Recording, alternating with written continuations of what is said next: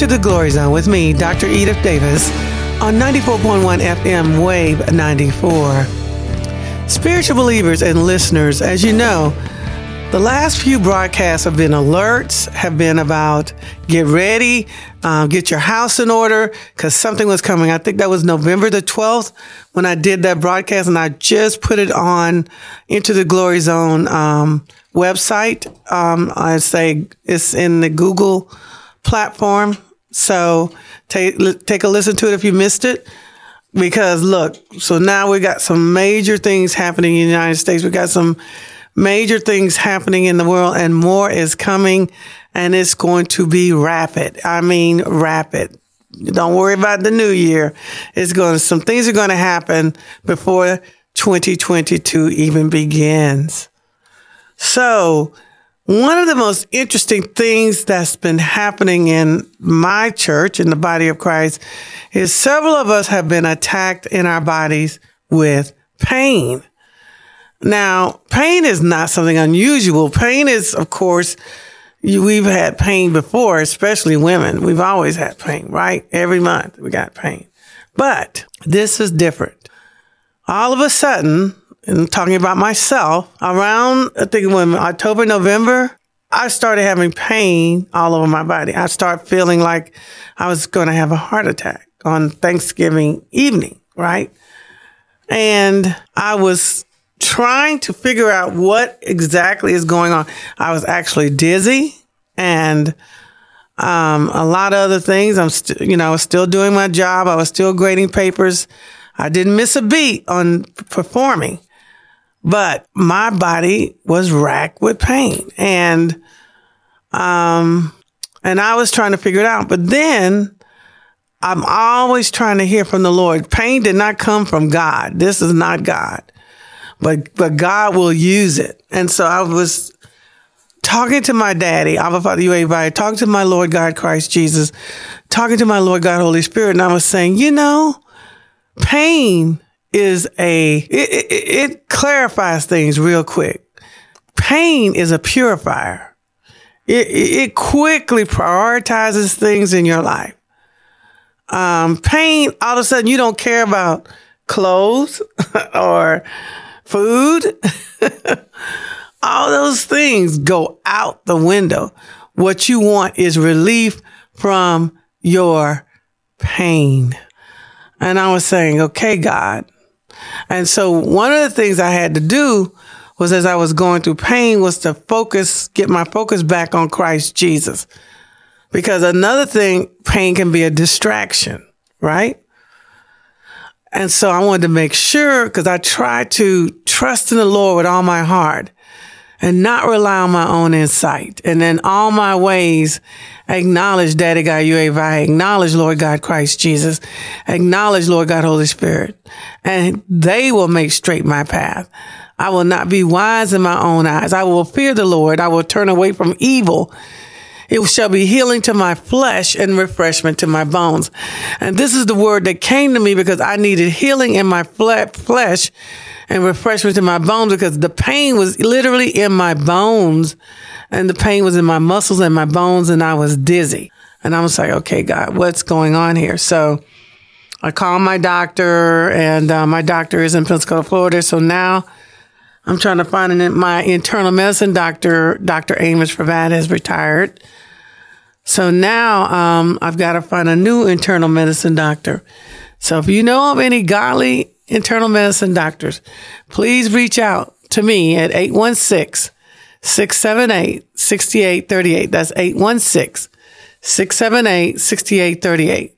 So let's get back to pain. One of my um, members of my church, Tamara, is with me today. And Tamara and I, we had a very interesting conversation about pain. And one of the things she said as we were coming into the studio, which I thought was pretty deep, was pain is productive. Pain can be productive. And so we need to not waste our pain. And so I know that God has been working on me about my sugar intake for many years.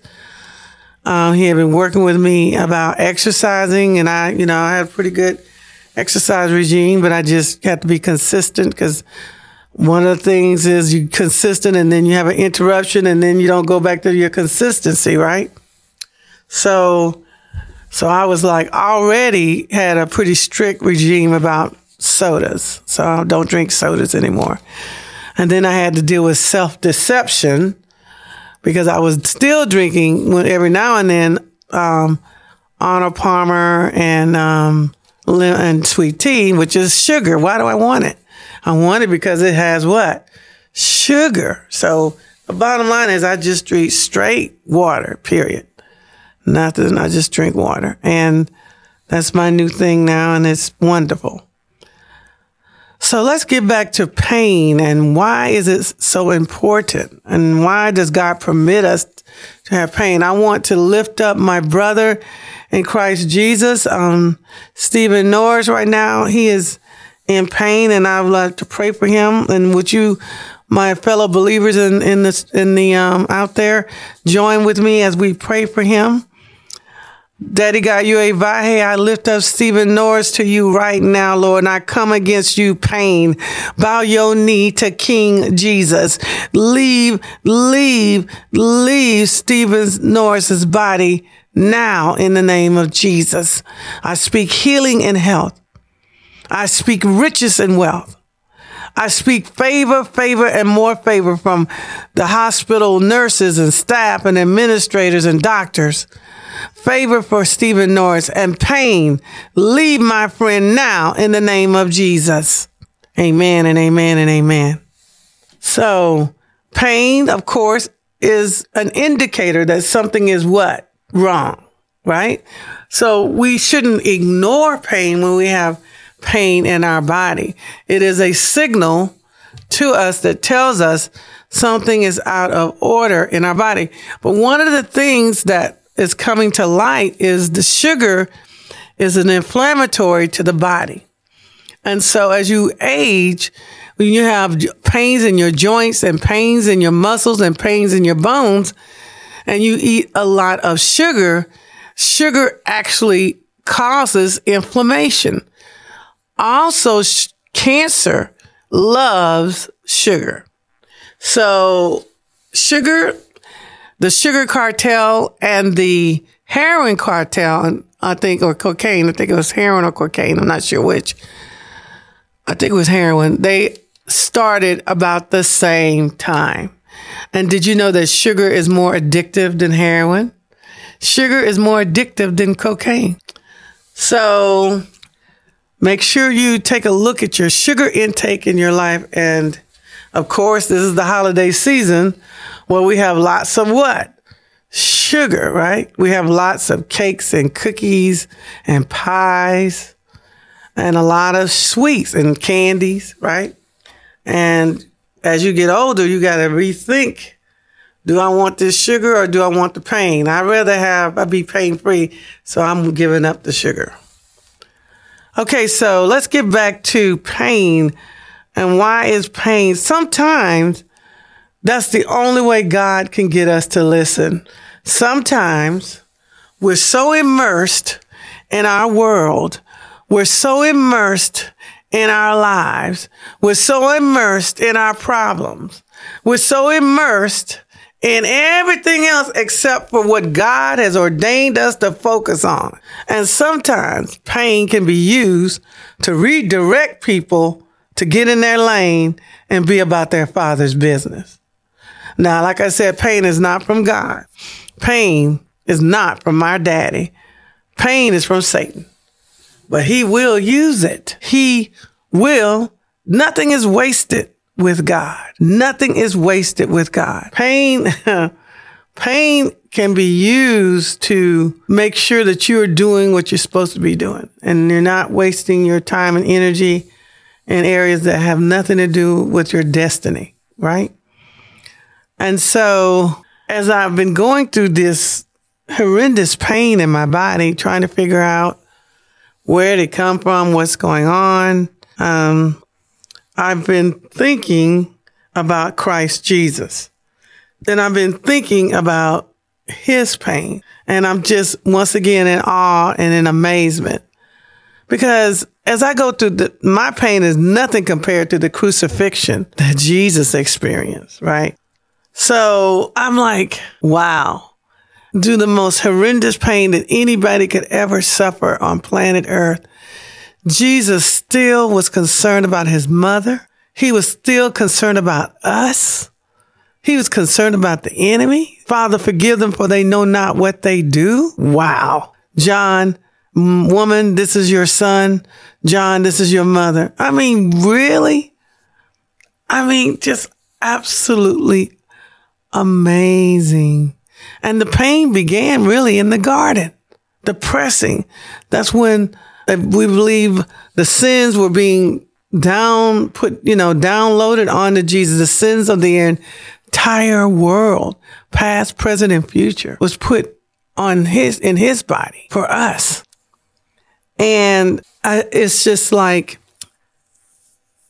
I kind of understand now our pastor Isaiah, our um, pastor of our student ministry, young people's ministry, young adult ministry, had just did a uh, a superb um, sermon on pain. And most people, I'm going to be honest, I really don't want to hear about pain. I really don't want any pain. I mean, I'm just going to be honest with you. I'm not signing up for pain, but what Pastor Isaiah made clear to us is that if we are to be co-heirs with Christ Jesus, if we are to celebrate with in all the his riches and wealth, right? His healing and his health, all the good and perfect gifts, then we must also share in his what? Suffering. And the interesting thing was how God said, and this suffering is minuscule. This suffering is nothing compared to the glory of God and the rewards that we're going to receive, right? So it, it was, it was very eye opening and refreshing. And I had never, um, heard a sermon like that before describing pain and how we must be prepared to, to keep our focus still on Christ while we're going through diverse temptations, right? Or pain. And so one of the other interesting things that Tamara mentioned as we were talking about pain, um, was how pain is, well, she said it's productive. What, you know, and then, but pain is Tamara, you remember what you said about, um, you can just whisper it to me. I know you don't want to talk. That scripture, counted all joy. Mm-hmm. I find that scripture. Okay. And uh, quote it to you. But anyway, I want to make sure I capture that because it was so powerful because he was putting it in perspective. The pain that we suffer, this is temporal. That's the other thing that Pastor Isaiah, he says, everything that you see here, everything that you're going through now, it's all temporal. That means it's going to vanish. It's going to. My brother counted all joy when you fall into diverse temptations, knowing this that the trying of your faith worketh patience, but let patience have her perfect work, that you may be perfect and entire, wanting nothing. So, so if you count it all joy and you don't follow the diverse temptations, the trying of your faith is going to work patience. And it says, let patience have her perfect work, that you may be entire, wanting nothing. Wanting nothing. That's the part I like. Yeah. Yeah, I like the part about wanting nothing. Yeah. So that's very powerful, Tamara. So, so yeah, so when we think about our suffering, it's just momentary. It's minuscule compared to the joy, which is different from happiness. Happiness is based on temporal. Happiness is based on circumstances. Joy is spiritual. It's the fruit of the spirit, right? we counted all joy. And that was interesting that Jesus at the Last Supper, as he prepped and prepared his disciples, he knew that he was about to be crucified. He knew this. And he told his disciples, but they couldn't wrap their minds around that, right? They couldn't truly understand that. So I was like, okay, God, um, what you know, what exactly do you want me to do with this pain that I've been experiencing in these last few weeks? And Pastor Isaiah in his sermon made it clear that we must suffer with Christ and if we're going to also have the blessings, right? So there's no getting out of it. But the good news is that we're counted all what?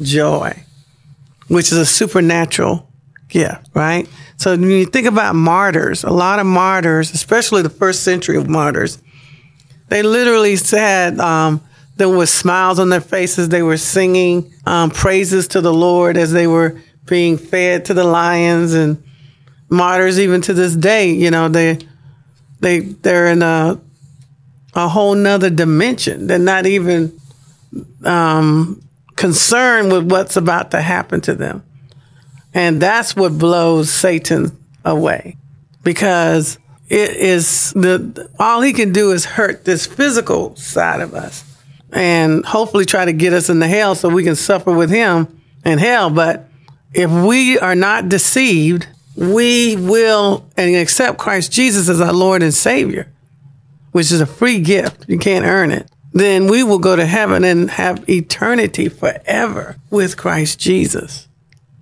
so I just I just want to say God is a good God and this pain that I've been suffering, I'm trying to figure out what doors have I opened? Have I opened any doors to Satan for them to have legal access? Because legally, Satan don't have access to a believer. Legally, he doesn't have a right to inflict sickness and disease, lack and poverty, and sickness. And the only way that we receive it is that we're deceived in opening a door that gives him access, right?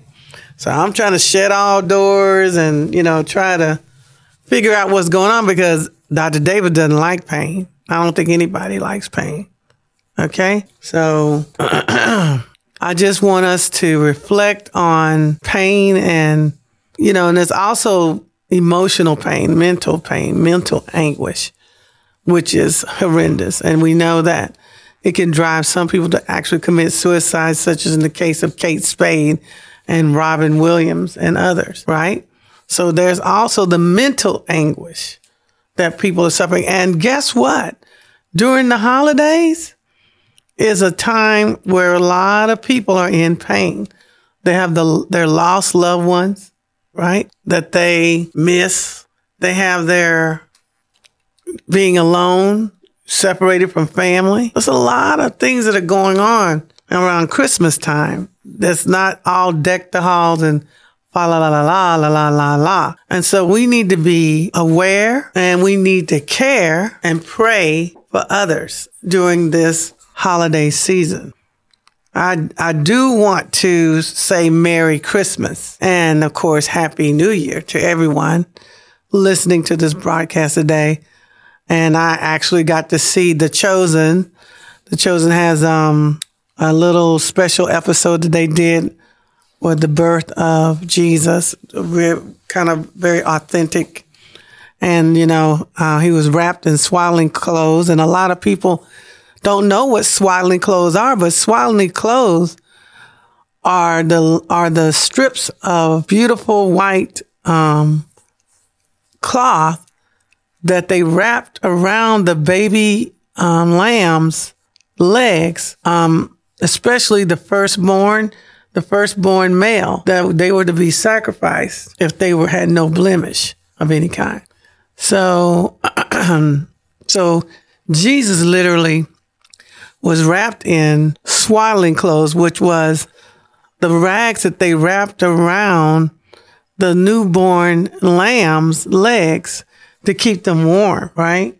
When they were born. So God was just so symbolic, you know, when he did that. And one of the things that struck me about the chosen episode of the birth of Christ is where God chose to be born. You know, God could have been born in a palace, right? With a king and a queen. But he was born with Mary and Joseph in a stable with animals and dung and smell and all these kind of things. And it reminds me of how messy our lives can be and how God entered into our messy lives from the very beginning. He entered into our messy lives and he came into earth via Mary. And think about Mary. What a phenomenal woman of God she was. You know that she didn't care. She didn't care if people thought that she was wayward or that she had stepped out on Joseph. She didn't care whether she was going to be ostracized and talked about probably for the rest of her life on planet Earth by people who did not understand what had happened to her. She, she, all she cared about was obeying God and magnifying him. You know, she was all about being a willing vessel to be used by God. And it's just, it was just awesome when I think about how she having her first child in a stable around, you know, animals and dung and real, not so, not the cleanest, most pristine, um, purified environment to have a child in, right? And then she put Jesus in a feeding trough. And what people don't seem to understand is that those troughs look like tombs. They look like little white tombs. So uh, God was being extremely symbolic and communicating.